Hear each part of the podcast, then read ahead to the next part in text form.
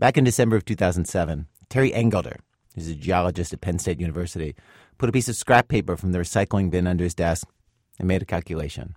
What you see here are numbers for thickness and then areal extent, and porosity is part of this calculation.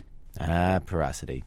Engelder was trying to figure out the answer to a very, very basic question, something somebody had asked him just in passing. He said, Oh, by the way, how much gas is there in the Marcellus? And I hadn't actually thought of that. Exactly how much natural gas was trapped in the Marcellus, which is a giant rock formation, a kind of rock called shale that runs underneath Pennsylvania, where Engelder was actually sitting, and New York, and into Ohio, and New Jersey, and West Virginia, and Maryland, and uh, which now we know, thanks to Engelder, is the second largest natural gas field in the world, largest outside the East. And it just so happened that no one, at least in the public domain up to that particular point in time, had actually sat down and done the calculation. And so I found out and uh, was astounded by the numbers. His result 50 trillion cubic feet of natural gas. It sounded impossible. Engelder went online to see what the U.S. Geological Survey was estimating for the Marcellus. Their number was less than 2 trillion cubic feet. Engelder's was 50, 50 trillion cubic feet, conservatively. So he crumpled up his scrap paper. And said, oh, boy, you know, they're at the end of the, end of the trash bin. And uh, first of all, I didn't believe it. Engelder wanted a second opinion, so he sent the problem to a colleague at another university. Didn't tell him what he'd come up with, just let him have at it over the evening. And he called me back the next morning in, in great excitement and said, "Gee, this is this is huge. What is what is what is this? What does this mean?" What 50 trillion cubic feet of natural gas means, he says, is that America was about to have a revolution in how it powers itself. Right now, natural gas makes up about 25% of our nation's energy supply. It's used for heating over half the nation's homes, for making electricity, for all kinds of stuff, and we import lots of it. But the country was suddenly getting access to all sorts of domestic shale deposits full of gas, the Marcellus chief among them, that could make it so that we do not have to import natural gas for decades. This would make energy cheaper, create jobs in America. Conceivably, natural gas could replace some of the coal and oil we use, could change everything. This realization, and the fact that he alone knew it, and the entire country would soon know it, Engelder says that as he was driving home that day, it was like an out of body experience. It was like falling in love. Well, it really was like walking on air. The car was driving 10 feet off the ground as it was driving home with this music from uh, Strauss in the 19th century, who had written this piece for the Emperor of the Austro Hungarian Empire. Do you know the piece?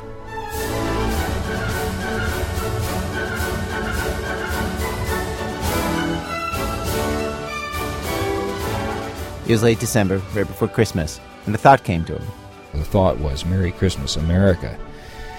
You're in for a real treat.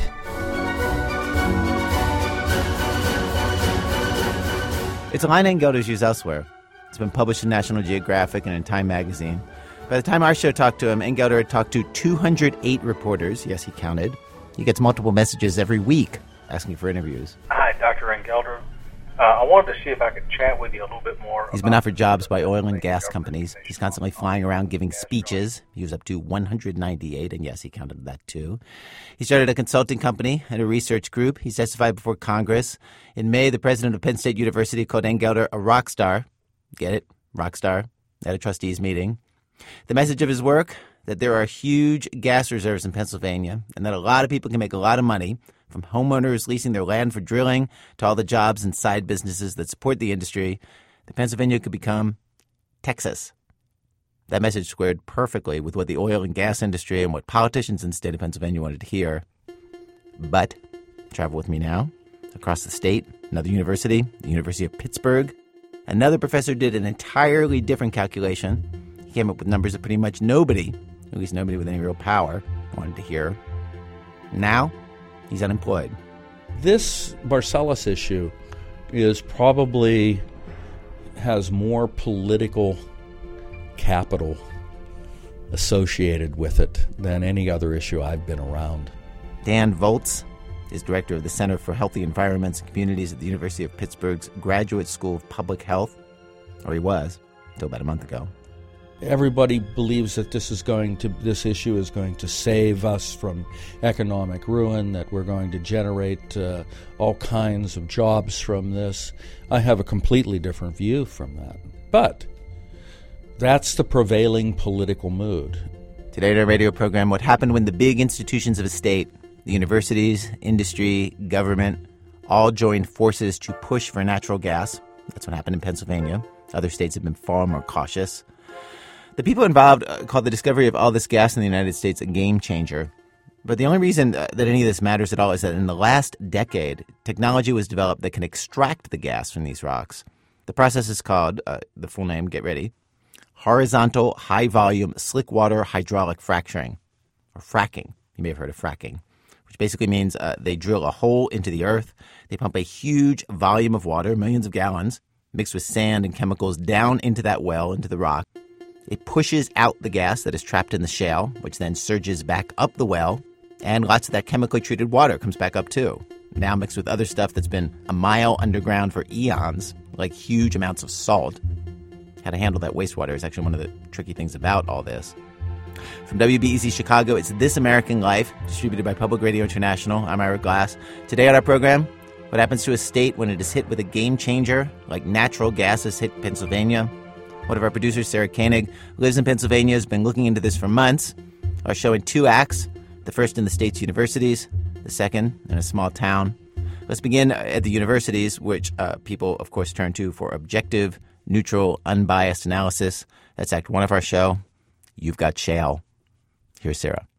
The story of that second guy's calculation, Dan Volz's calculation, at first sounds an awful lot like Terry Engelder's. A couple of years after drilling had started in Pennsylvania, he also figured out something no one else had bothered to calculate how much toxic crap, chemicals, and other pollution from gas drilling was getting into water supplies. Treatment plants were taking in the waste, supposedly cleaning it up, and then releasing it into bodies of water like the Monongahela River in Pittsburgh, which actually runs right in back of Volz's office building. I essentially did a calculation. Looking at these 13 or so wastewater facilities, every day if these wastewater treatment plants were accepting their total allotment of oil and gas waste, they'd be putting something on the order of 800,000 pounds of solids into the river a day. And this would include tons and tons of things like strontium and bromide and barium High levels of strontium and bromide can cause cancer and birth defects.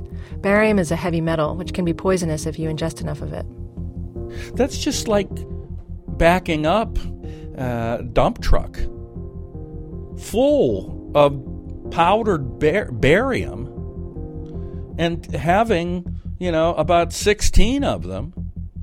Just dump that right into the Monongahela River. There's no difference. Um, and I was just, I, I shocked myself.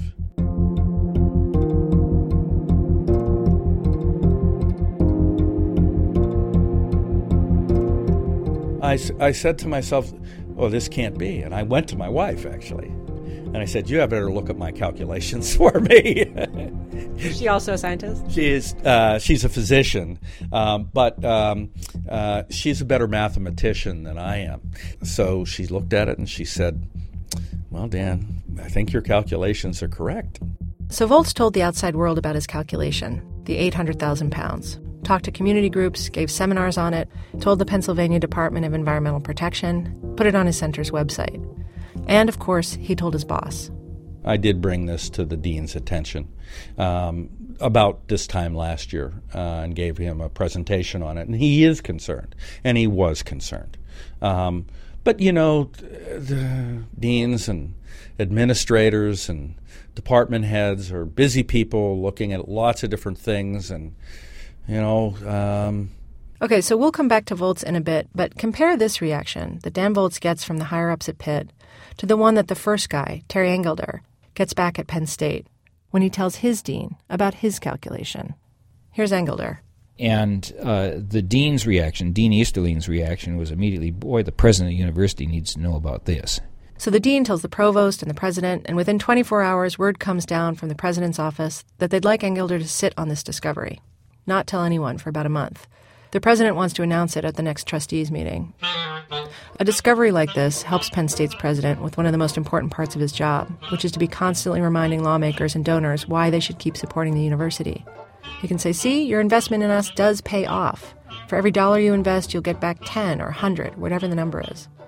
Well, the upcoming Board of Trustees meeting was the 17th of January. So that same day, the 17th of January, 2008, Penn State issued a press release on the Marcellus. It quoted Engelder as saying the discovery could be worth a trillion dollars. With that, Penn State positioned itself as an early booster of gas drilling in the state.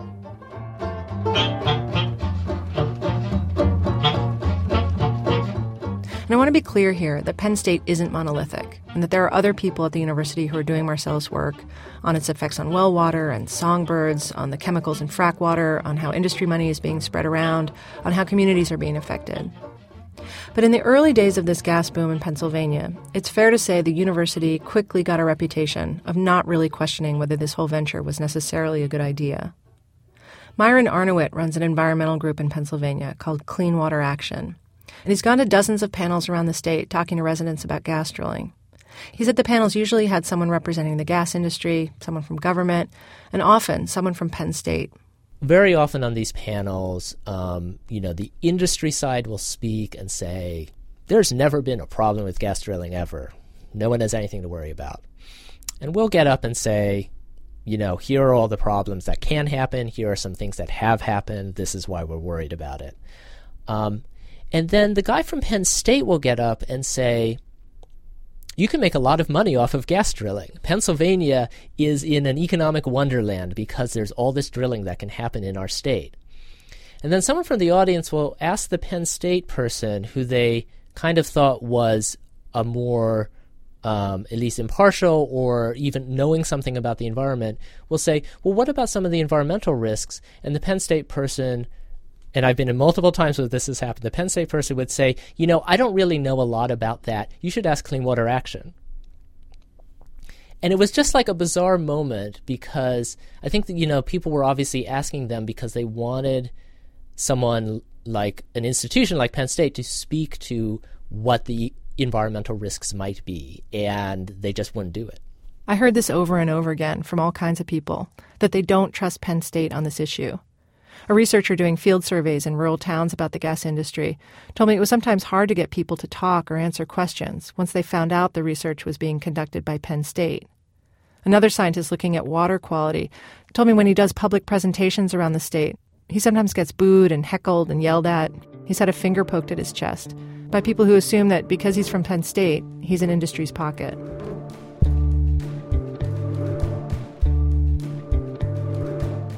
Besides Engelder's announcement, the other piece of Penn State research that got a lot of attention was an economics report put out by the College of Earth and Mineral Sciences in 2009. It concluded that gas production could be generating $13.5 billion in value added and almost 175,000 jobs by 2020. Later, that was revised upward to 212,000 jobs, vastly higher than what the State Department of Labor and Industry was estimating. Furthermore, the study said taxing natural gas production would be a bad idea. Keep in mind, whether to impose a tax was and is a big debate in Pennsylvania. It's the only state that doesn't tax gas production, and companies would like to keep it that way. So, no, don't tax it, the Penn State report said. And not only that, don't regulate it either. Quote, proposals to regulate hydraulic fracturing under the Federal Safe Drinking Water Act pose yet another serious threat to the development of the Marcellus Shale. Industry couldn't have paid for better advertising. And it turned out, and activists made a stink about this, industry had paid for it. A group of gas and energy companies had sponsored the thing, had asked Penn State to create it using data the industry provided. But the numbers did as numbers do. They took on a life of their own, as evidence in the case for drilling.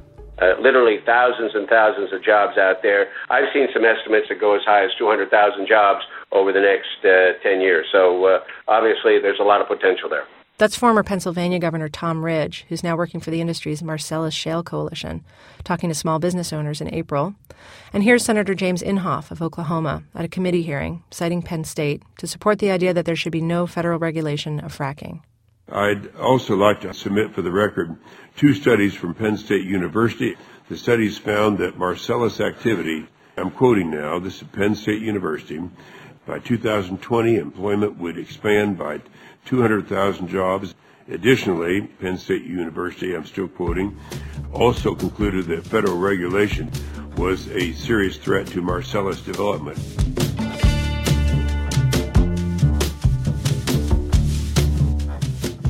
People critical of gas drilling have called Terry Engelder an industry shill. And while it is true that his Marcellus talking points line up exactly with those of industry, I got the impression that Engelder sincerely believes these talking points. He believes industry wants to do shale drilling right, that it's figuring out how to minimize the environmental and health hazards. And his job, his responsibility, in fact, is to help. He believes he's had an opportunity only a handful of scientists get to influence the course of history. He compared himself to Louis Pasteur and Jonas Salk, and so, back in 2007, for instance, when he was invited by a major investment bank to participate in a conference call for about 130 investors looking to put money into drilling in the Marcellus Shale, Engelder felt it was almost his duty to do so. In, in, a, in a very real sense, this was my one opportunity to repay the faith that the federal government has had in me and that industry has had in me. I couldn't get tape from the call, but I did get a transcript. During the presentation, Engelder doesn't just talk up the Marcellus Shale. I have to make a bit of a sales pitch for Penn State, he says. He repeatedly points out the quote symbiosis between the gas industry and Penn State and asks them to invest in research at Penn State. Quote, the type of research that's necessary to answer some of these questions that are going to be so critical to the future of Marcellus development. The type of research that he himself will be doing. Since that call, Engelder has started a research project. Ten oil and gas companies are paying about 40 grand each, so students can map the Appalachian Basin, showing companies where best to drill. Engelder also has a multi million dollar project to help engineers figure out, among other things, how much pressure they need to frack wells.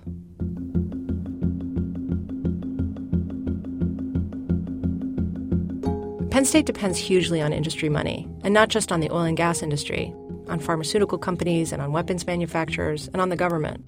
All major research universities do, not just Penn State. But Penn State's got one of the oldest and best gas and petroleum engineering schools in the country. Without industry money, the school might not survive. Flip through this year's awards banquet program for the energy and mineral engineering students, and it's an industry roster. They're getting money from Chesapeake Energy, CONSOL Energy, Chevron, BP, ConocoPhillips, Marathon Oil. Some of these students will go on to work for these companies and make lots of money and give it back to Penn State, which is great for the university. But if you take a close look at how some of these donations work, you can see how entwined the university is, not just with the gas industry, but also with state government, and how all three of them are united on the topic of drilling. Take the biggest private donation in Penn State's history.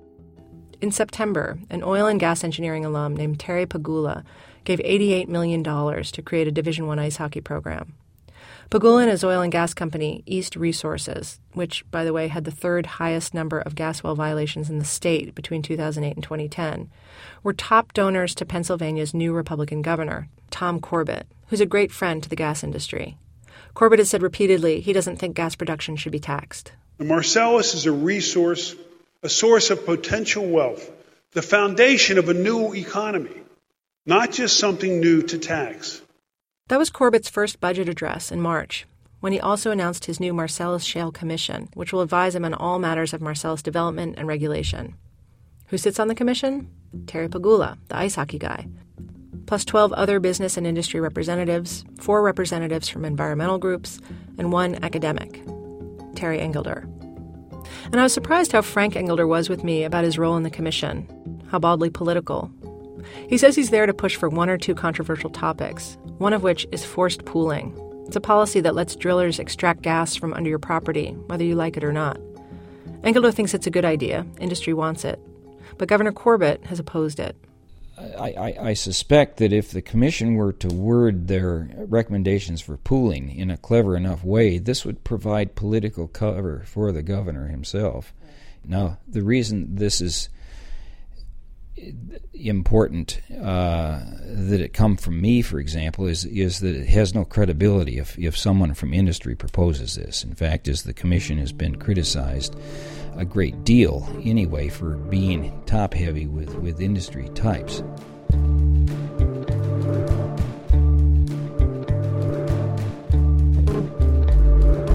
There's nothing necessarily sinister about Penn State being friendly with industry or taking industry money, unless that money skews research or tamps down dissent. The problem is, it can. A retired mining engineer from Penn State told me that faculty in his department knew very well that publicly criticizing the mining industry would be a risky career move. He knew of instances when companies got upset about something a faculty member said, and quote, in some cases their discomfort was expressed as, we're not going to support you any longer if this goes on. He said mining faculty at Penn State generally won't act as expert witnesses in lawsuits against mining companies for the same reason. Likewise, for petroleum and natural gas engineering faculty, he said, it would really take an earth shattering event for them to feel free to take an active role in questioning industry motives or any aspect of industry behavior. I have tape of this interview, but I agreed not to use it because two days after we spoke, this professor, a nice man who's been retired for a decade, told me he had an anxiety attack, his first ever. He said he felt like a whistleblower and he couldn't go public.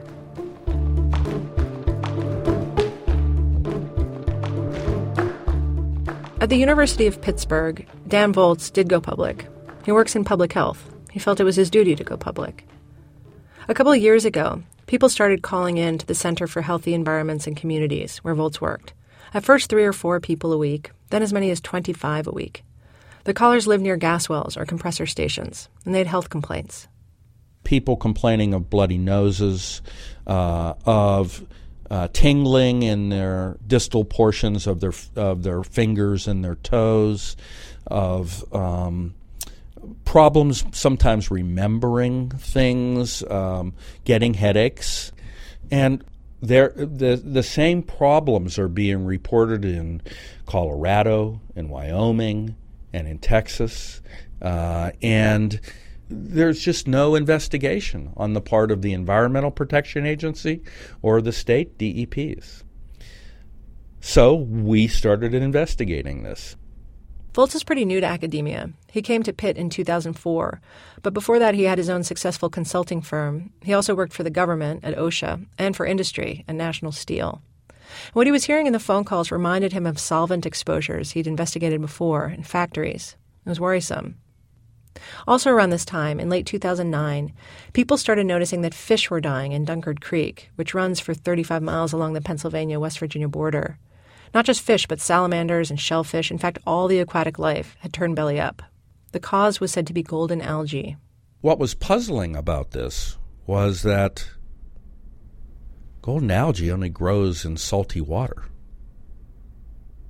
So, where is all the salt coming from? So I got very interested after that in the issue of where is what's adding all of this total dissolved solids to rivers like the Monongahela? Why are we seeing problems associated uh, with uh, with high bromide levels uh, in finished drinking water? What is going on here? So Volz and his students decided the next thing to do was physically test the water themselves. The lab results from one brine treatment facility, known as the Josephine plant, were so alarming that Volz testified at a U.S. Senate hearing about them. And we found that coming out of the effluent pipe uh, of that plant uh, was discharge of nine pollutants, essentially all in excess of nat- nationally recognized human and or aquatic health standards Meanwhile, people at Pitt were getting annoyed with Volz. He's not your typical academic. He doesn't soften things so industry can save face. And he wasn't just critical of the gas industry. At Pitt, he'd taken on coal mining pollution and toxic dumping by a plate glass manufacturer. So I have talked about many things that uh, I was told, well, you know, maybe you should moderate what you say a little bit uh, and to kind of pull my punches and talk about things in the uh, with words such as potential, like potential public health problems, instead of public health problems. I can see why they might want him to do that. He can be a loudmouth when he's riled up. Like when I asked him about methane leaks from gas operations, which some people, like Terry Engelder, say can just be plugged. Let's get a grip on what we're doing here. We're making the ground into Swiss cheese. And how often are we going to go back to these hundreds of thousands and millions of wells over the next 20 to 30 to 100 years to keep plugging them, to keep them plugged for the next generation, and then the next generation, and then the next generation? Do we have to plug it in? You're yelling at me. Um, I'm yelling at you. So we have to plug this damn thing in perpetuity? Come on. Volz was also warning community groups about all the compressor stations and refineries that would inevitably follow the drilling in Pennsylvania, and about evidence of cancer clusters among people who live near these operations in Texas and Louisiana. He says he was specifically told not to talk about that, to cool it. I can. I certainly have had conversations uh, with researchers here who uh, were direct with me and said, you know, you're going to ruin our chances to get funding from the industry. You've got to not talk about this anymore. We're not going to get any funding from the um, drillers, from Chesapeake or Range Resources or any of these companies. And these conversations were not like razzing you around the coffee maker. They were they, like people were actually coming to you seriously and these saying, department heads and these are people with power in the university. It was all administrators. "Can you No, please?" You need to keep your mouth shut. You know, you're on this team. The team includes 18 people on Pitt's Board of Trustees connected to the oil and gas industry, including the chairman of Marathon Oil, the CEO of Consol Energy, a director of Dominion Resources. When Volz got his results about pollution coming out of the Josephine brine treatment plant, he was told not to release them until they were published in a peer reviewed journal, which can take months or even years sometimes. He refused and handed the results over to the EPA. All this came to a head in April.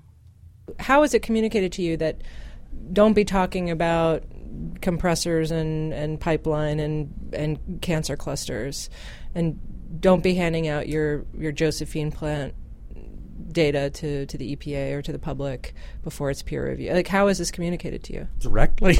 what, what do you mean? How is it communicated? Did someone knock on your? Do it. An email.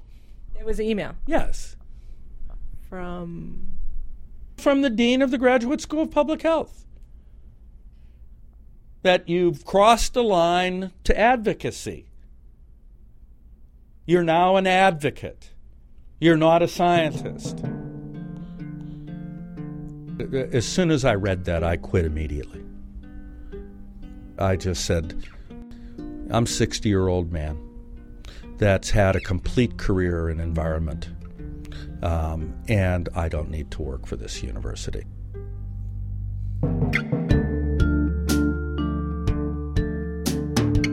I spoke to Volz's dean, Dr. Donald Burke. He and Dan Volz like and respect each other.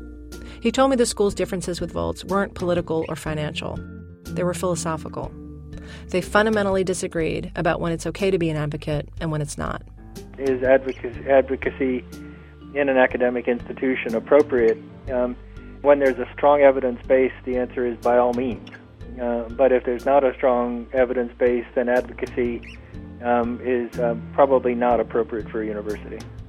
For Dr. Burke, lab results from the Josephine plant isn't strong enough evidence, not like a peer reviewed study. Dr. Burke also said the research that Dan Volz and his students were doing would continue at Pitt. Interestingly, just after Volz quit, the Pennsylvania DEP asked all drilling companies to stop bringing their waste to treatment facilities that couldn't handle them. Volz's work wasn't mentioned, but most people following this topic in Pennsylvania credit him in large part for making that happen.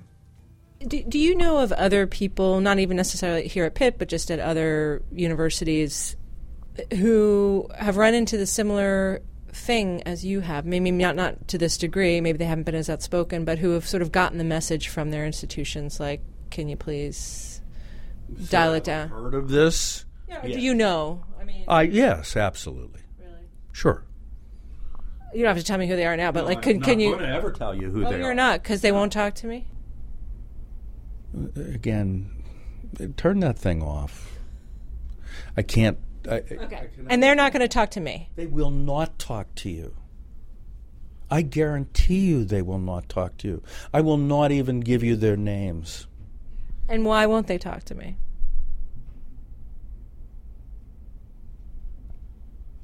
they won't talk to you because this is such a huge political question, and they risk their job or their grant funding or their career over this. That's why.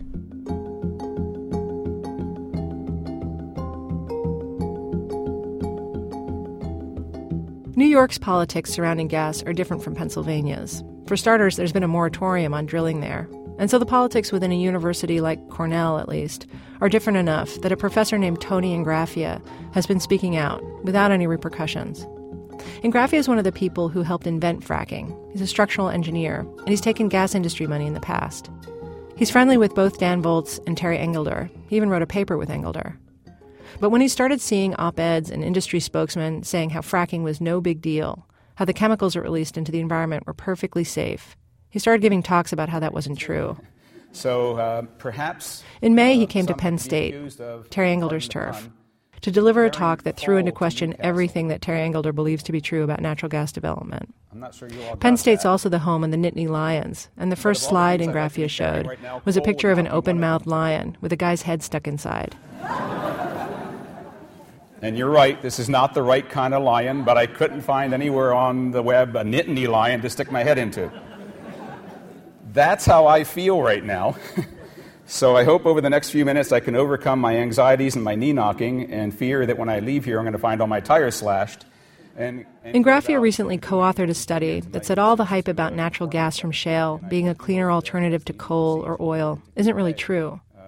He questions the very idea that extracting natural gas from shale formations is good energy policy.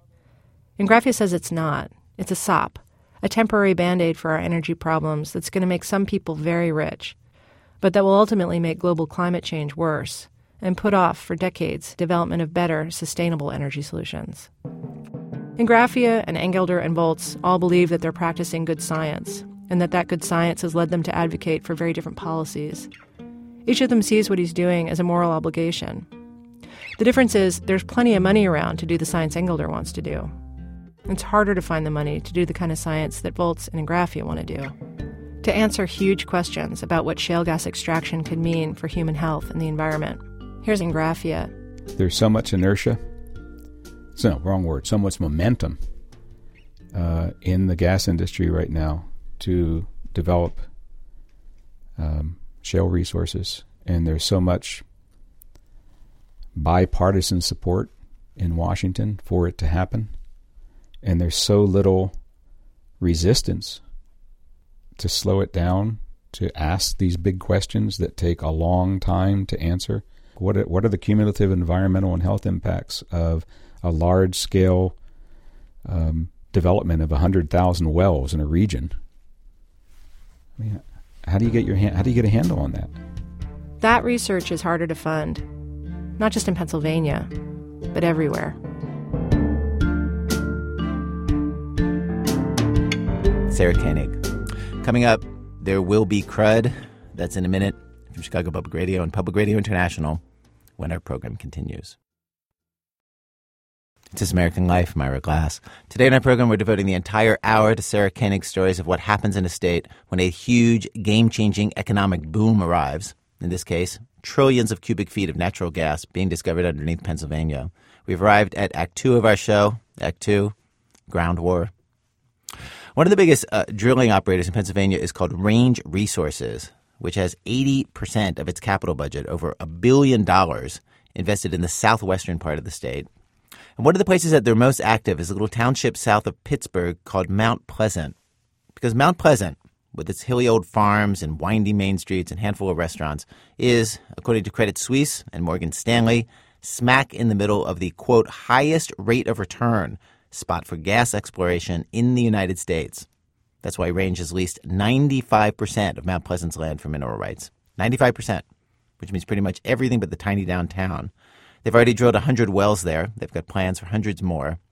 So, okay, imagine for a second what a billion dollars worth of investment looks like for a drilling company parking lot sized concrete well pads, giant drill rigs, pumps, condensers, miles of pipelines, hundreds of trucks bringing in special equipment and chemicals and workers.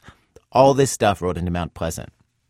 And in Mount Pleasant, like you'd expect in most small towns. There were no uh, laws on the books governing any of that. So, a couple years ago, in 2009, when the Pennsylvania Supreme Court gave towns around the state the right to pass their own laws for this kind of thing, Mount Pleasant officials decided to update their local ordinances so they could have some control over where exactly companies like Range could drill. And Range fought back with big league hardball tactics. Again, here's Sarah Koenig to tell what happened. The standoff between Range and Mount Pleasant started with one of the least gripping topics in all of government zoning. It ended in a full scale PR war, in which Mount Pleasant and its three citizen supervisors were ridiculously outmanned. And I'm so sorry to have to do this, but to understand this story, you need a really quick primer on two types of zoning conditional use and permitted use. Conditional use means that if a company wants to drill a well, say 200 feet from your kid's preschool, and you're worried it might be dangerous, there'd be a hearing. For every new well, there'd be a hearing. And you could lay out your concerns, and then the town could set conditions, like the company has to move the well a thousand feet back or put up a special fence. But this, according to Matt Pitzarella, the communications director for Range Resources, just leads to heartache. I would describe it as a process that sounds very good on paper, and then practical implementation is they're never vote. Well, it's open ended. So as long as you continue to interview someone or raise a question, it continues to to drag on and, and it never ends. Range prefers the other kind of zoning, permitted use zoning, where you set general standards up front for all wells, saying here's what's permitted, and that's it. No hearings, no dithering, no special conditions. Obviously, if you're a drilling company, that's what you want permitted use. It's easier and cheaper and faster.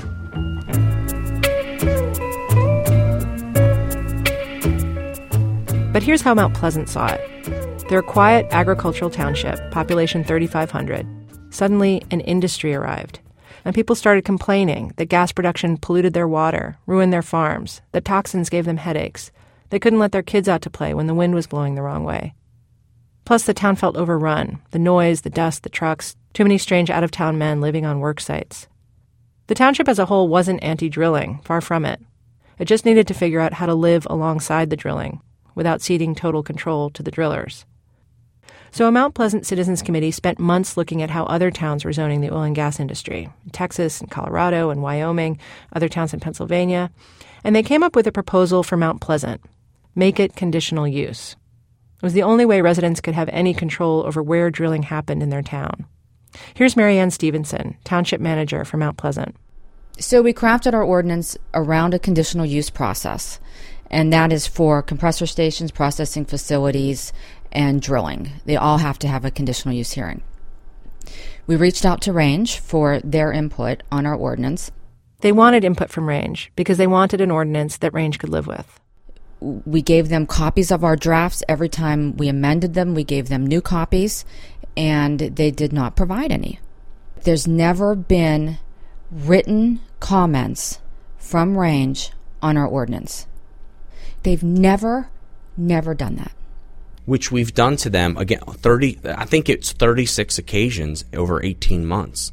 This, by the way, is the entire fight in a nutshell. Both sides insisting that the other is refusing to communicate or just outright lying. We've had these constant back and forth uh, with them on all these issues. If they said, Well, what's your um, positions in writing? I would say, See the last 14 letters that we've sent to you. Matt offered several times to show me the 36 correspondences he says Range had with the town over the past 18 months, but he never produced them.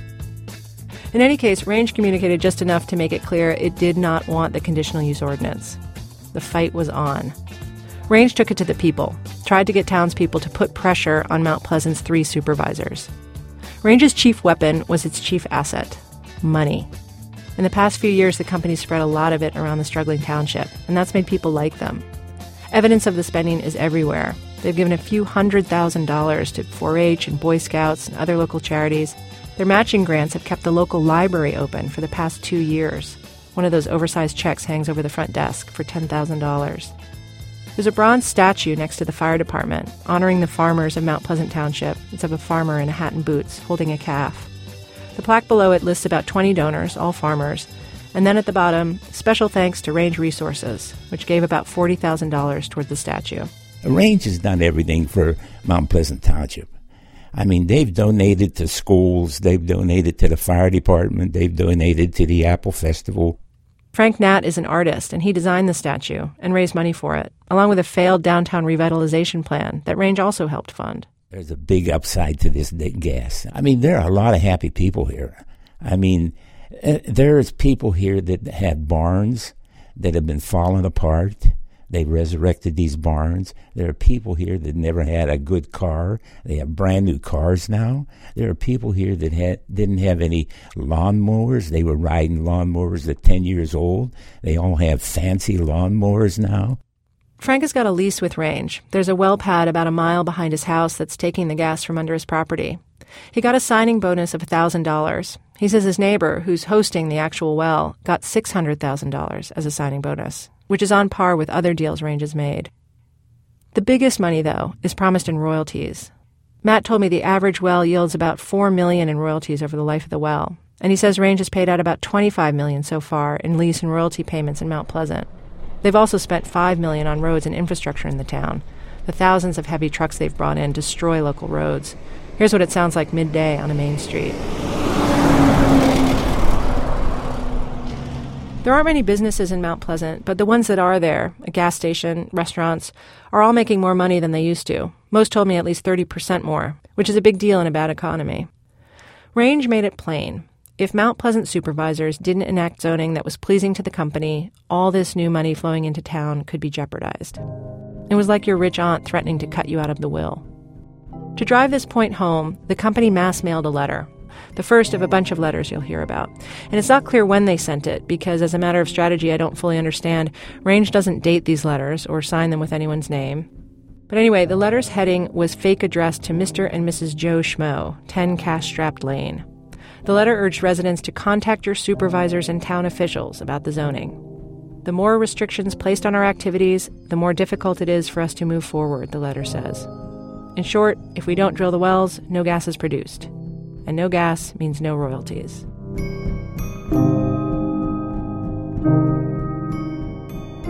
Meanwhile, Marianne, the township manager, was still trying to get Range to let her know what they thought of the proposed zoning ordinance, to suggest changes if it wanted them. I would reach out to the attorneys of Range and say, look, please, please work with me. I, I would almost beg, please, you know.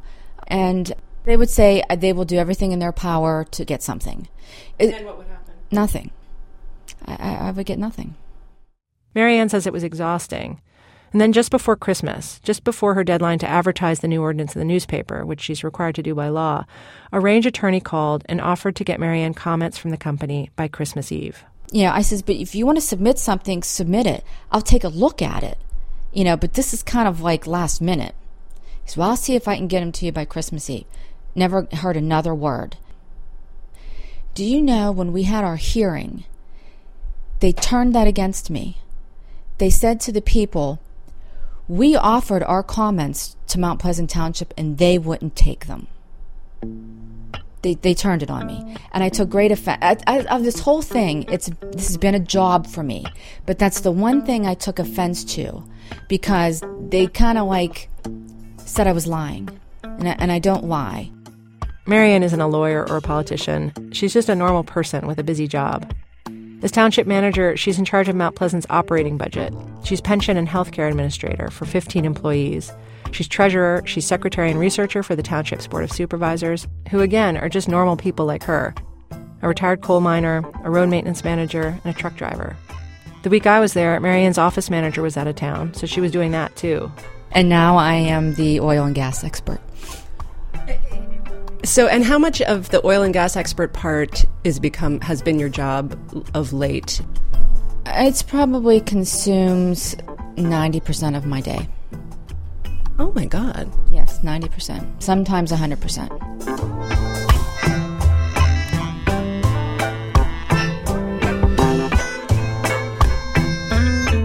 In March, things got precipitously worse with Range.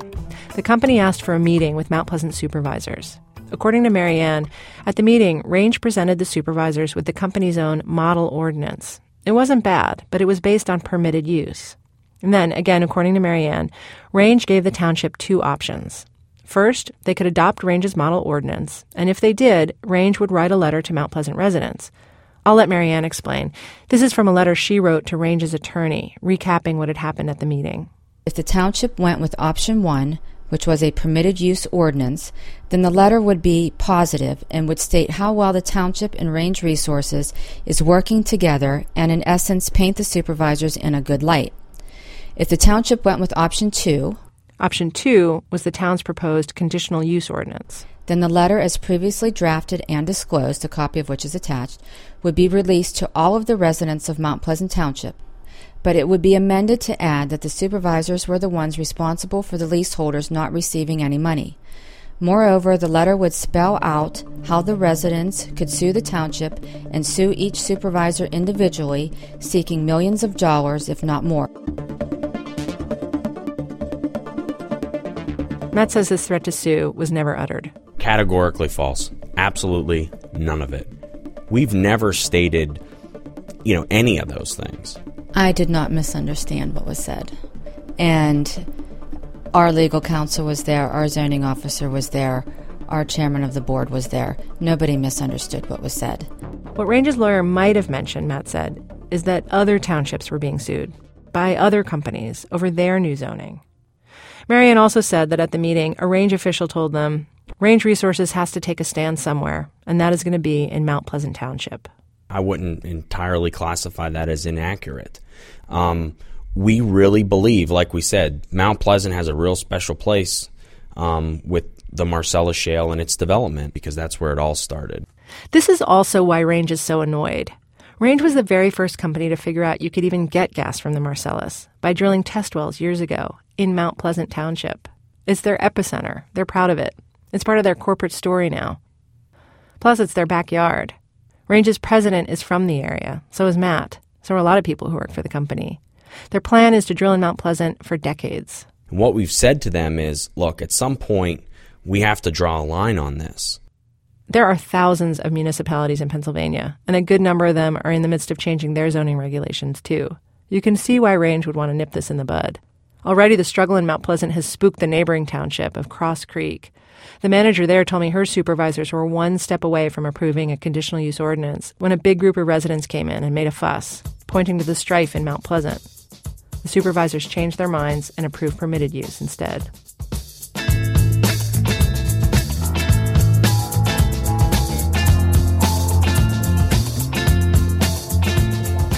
The next thing Range did, surprise, surprise, was send out not one letter, but two. The first was mass mailed to everyone in Mount Pleasant. It was cheerful. It laid out the advantages of Range's model permitted use ordinance and talked about how Range was confident the township and company would continue to happily coexist. The second letter was mailed out at almost the same time, but it went only to residents who had leases with Range. The tone was completely different. We've tried to work with your township officials, it said, but our attempts continue to be rejected. As a result, the letter went on, we may be forced to shift activity to other, more cooperative townships. The letter also noted that Range would be, quote, evaluating legal action. In other words, people without leases were told not to worry, everything was going great. People with leases were told that things were very bad indeed. Some residents dubbed it a divide and conquer strategy. Matt says Range wasn't trying to pit residents against one another, that the timing of these two letters was regrettable and really a mistake. They weren't supposed to coincide. Somebody screwed up. Him, maybe.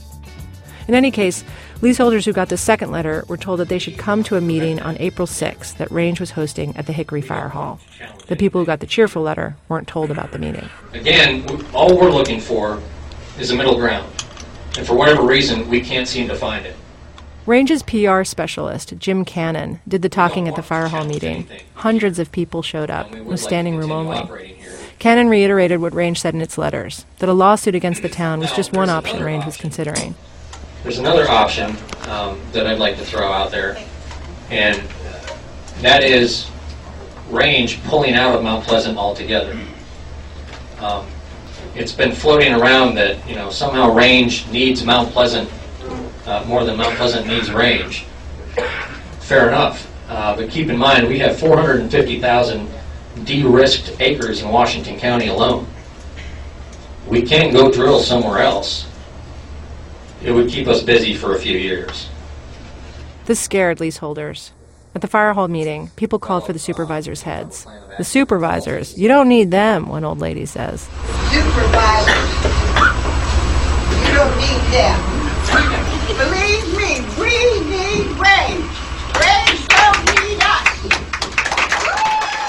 This is Mary Dalbo. She doesn't actually live in Mount Pleasant or have a say in its zoning, but she showed up to this meeting shouting and talking smack constantly. You can find her on Range's website, where she's featured in one of their folksy PR testimonials. This money from drilling, I will just put it in a trust fund for my great grandchildren so they can go to college. Oddly, at the meeting, Jim Cannon said Range could live with conditional use, as long as the process wasn't too drawn out. They just needed to be able to plan. Marianne says that was the first she'd heard of it.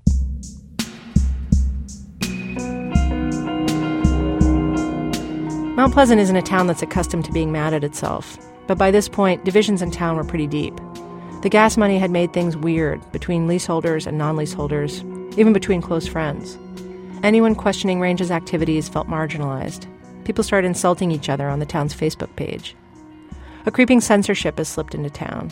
People told me they'd been asked not to discuss drilling at PTA meetings or at the local library, which again is funded by Range. The same thing happened whenever I sought to schedule a meeting in our community center.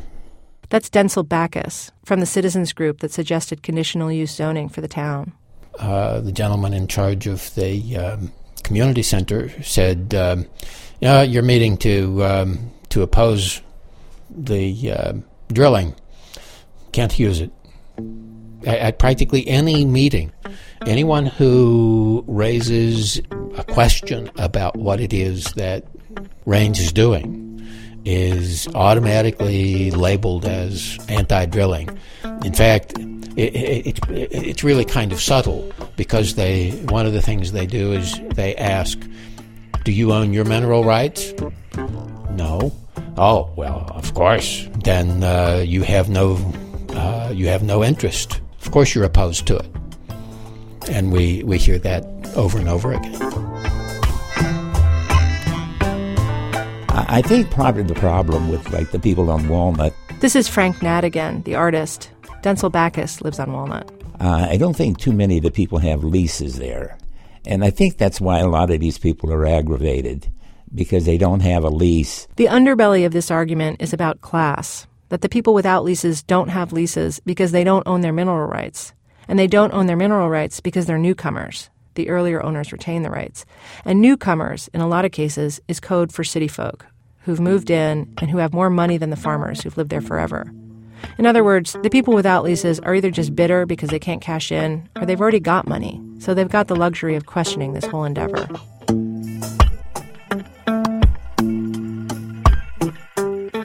After the fire hall meeting, Range stopped any new drilling in Mount Pleasant. It announced it would continue to develop three well pads that were already underway. But Matt says they've taken 30 other locations off their two year drilling plan. That's hundreds of wells and millions in royalties on hold. And here's the rub another company couldn't just come in and drill once Range left, in part because no one else could lay a pipe to move the gas out. All the surrounding land is spoken for. Matt says they had no choice. The town supervisors have made the landscape too unpredictable for Range to do business. Prediction in all its forms has been Range's mantra during this fight. Matt used the words predict, predictability, and unpredictable 28 times during our interview. So, in other words, if you were trying to book a trip uh, to go on vacation, but the airline wouldn't tell you what time the flight leaves, which airport it's going to leave from, or when you come back, you probably wouldn't book the trip through that airline. It's kind of the same way with us. We're not the ones stopping them from drilling. They're stopping themselves from drilling. They just want to blame us for it. I'm sure that's what it's going to be portrayed as, too.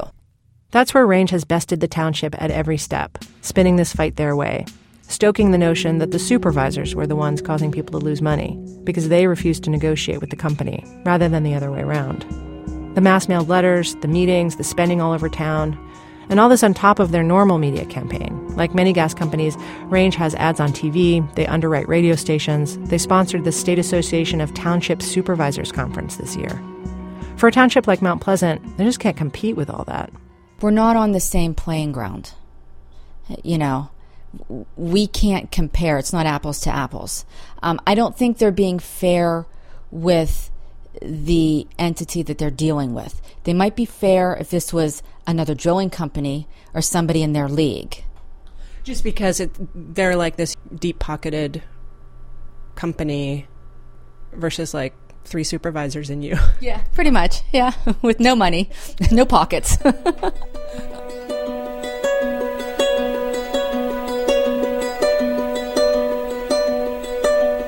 It seems Range's strategy so far has kind of worked. A lot of people do blame the supervisors for what's happened. I got to Mount Pleasant the day after the primary, when the lone supervisor up for reelection was defeated. I, I don't know what their what their attitude is towards range, and I just cannot believe that these people are so stubborn that they can't work with an individual. I, I just don't. I, I think they just don't have common sense. Again, that's Frank Nat, the artist. Here's Mary Toward, who owns the Old Hickory Inn. You know, our supervisors are, are supposed to represent the people, but that's not always how it works. you know, they have their own little thing and they don't want to change. I, I just I looking a gift horse in the mouth. Take it for what it is.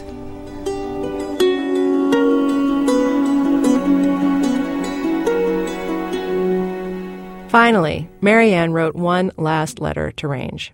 To be blunt, she wrote, we simply cannot continue down this path of conflict. She and the township offered one last solution mediation. And so in May, Range and Mount Pleasant supervisors presented their cases to a neutral arbiter, a retired federal judge. And they came to an agreement that was about as good as anyone could hope for. The township got the conditional zoning it wanted, but it would streamline the process so the company would avoid the kinds of delays that it feared. And Mount Pleasant would allow Range to have its managers live in trailers on the drilling sites, which is a whole other fight they were having. Matt told me Range was hopeful about the compromise. At the end of this mediation process, Mount Pleasant supervisors took that agreement they'd hashed out and voted to turn it into law. It seemed like the year and a half long dispute was over. And what happened next surprised me more than anything I'd heard so far. Matt Pitzarella claimed Range never got to sign off on the final language of the ordinance and was blindsided by the vote that they'd only found out about it the day before it happened. Incidentally, it was public information. I'd known about it for more than a month. And he also wrote me this in an email. It's disheartening that the township could not respect the mediation process, and that makes us very reluctant to make two year out operation plans based on a permitting process that we can't predict from a township who just went back on their word. So Range is still pulling out of the town. Agreement or no agreement.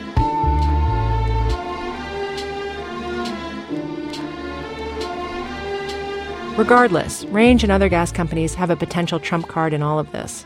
A trump card that could bypass Mount Pleasant's new rules and all the other zoning rules that towns have enacted all over Pennsylvania by putting the state in charge of zoning for gas production instead of local officials. That's what gas companies have been lobbying for this year. In a perfect world, we'd think that there'd be one ordinance um, across the state that everyone that has, you know, an encyclopedia of um, conditions in it, but at least we would know what to expect. It wouldn't change from township to township. That perfect world might come. A bill before the Pennsylvania legislature, sponsored by the Senate President pro tem, would impose an impact fee on the gas industry, sort of like a tax. The money would go to municipalities affected by drilling. But as part of that bill, the state would enact the kind of zoning that industry wants, and that Mount Pleasant rejected permitted use zoning in all municipalities in Pennsylvania. Tucked into the second to last page of the bill, it says If any town chooses to zone more strictly than the new state standard, that town will not get any impact fee money. In other words, Mount Pleasant will either have to do it Range's way or be cut out of the will.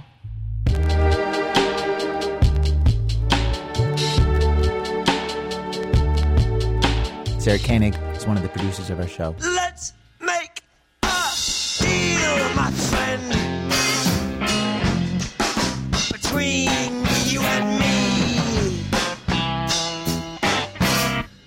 Cause in this land, my friend, nothing is free. Well, program is produced today by Alex Blumberg, Ben Calhoun, Jane Feltus, Sarah Koenig, Jonathan Menjivar, Elisa Pollak, Robyn Semien, and Alissa Shipp, Nancy Updike, and me. Our senior producer is Julie Snyder. Production help from Eric Mennel. Music help from Damian Graef. Seth Lind is our production manager. Emily Condon's our office manager. Thanks today to Ian Urbina, Mark Shefsky, Joanne Wagner, Gary Thornbloom, and John Smith. Our website, thisamericanlife.org. This American Life is distributed by Public Radio International. WBEZ management oversight for our show by our boss, Mr. Torey Malatia, who was, I don't know, kind of harsh back years ago when I first showed him my idea for this radio show. Ah, boy, you know, they're at the end of the end of the trash bin. I'm Ira Glass. Back next week with more stories of this American life.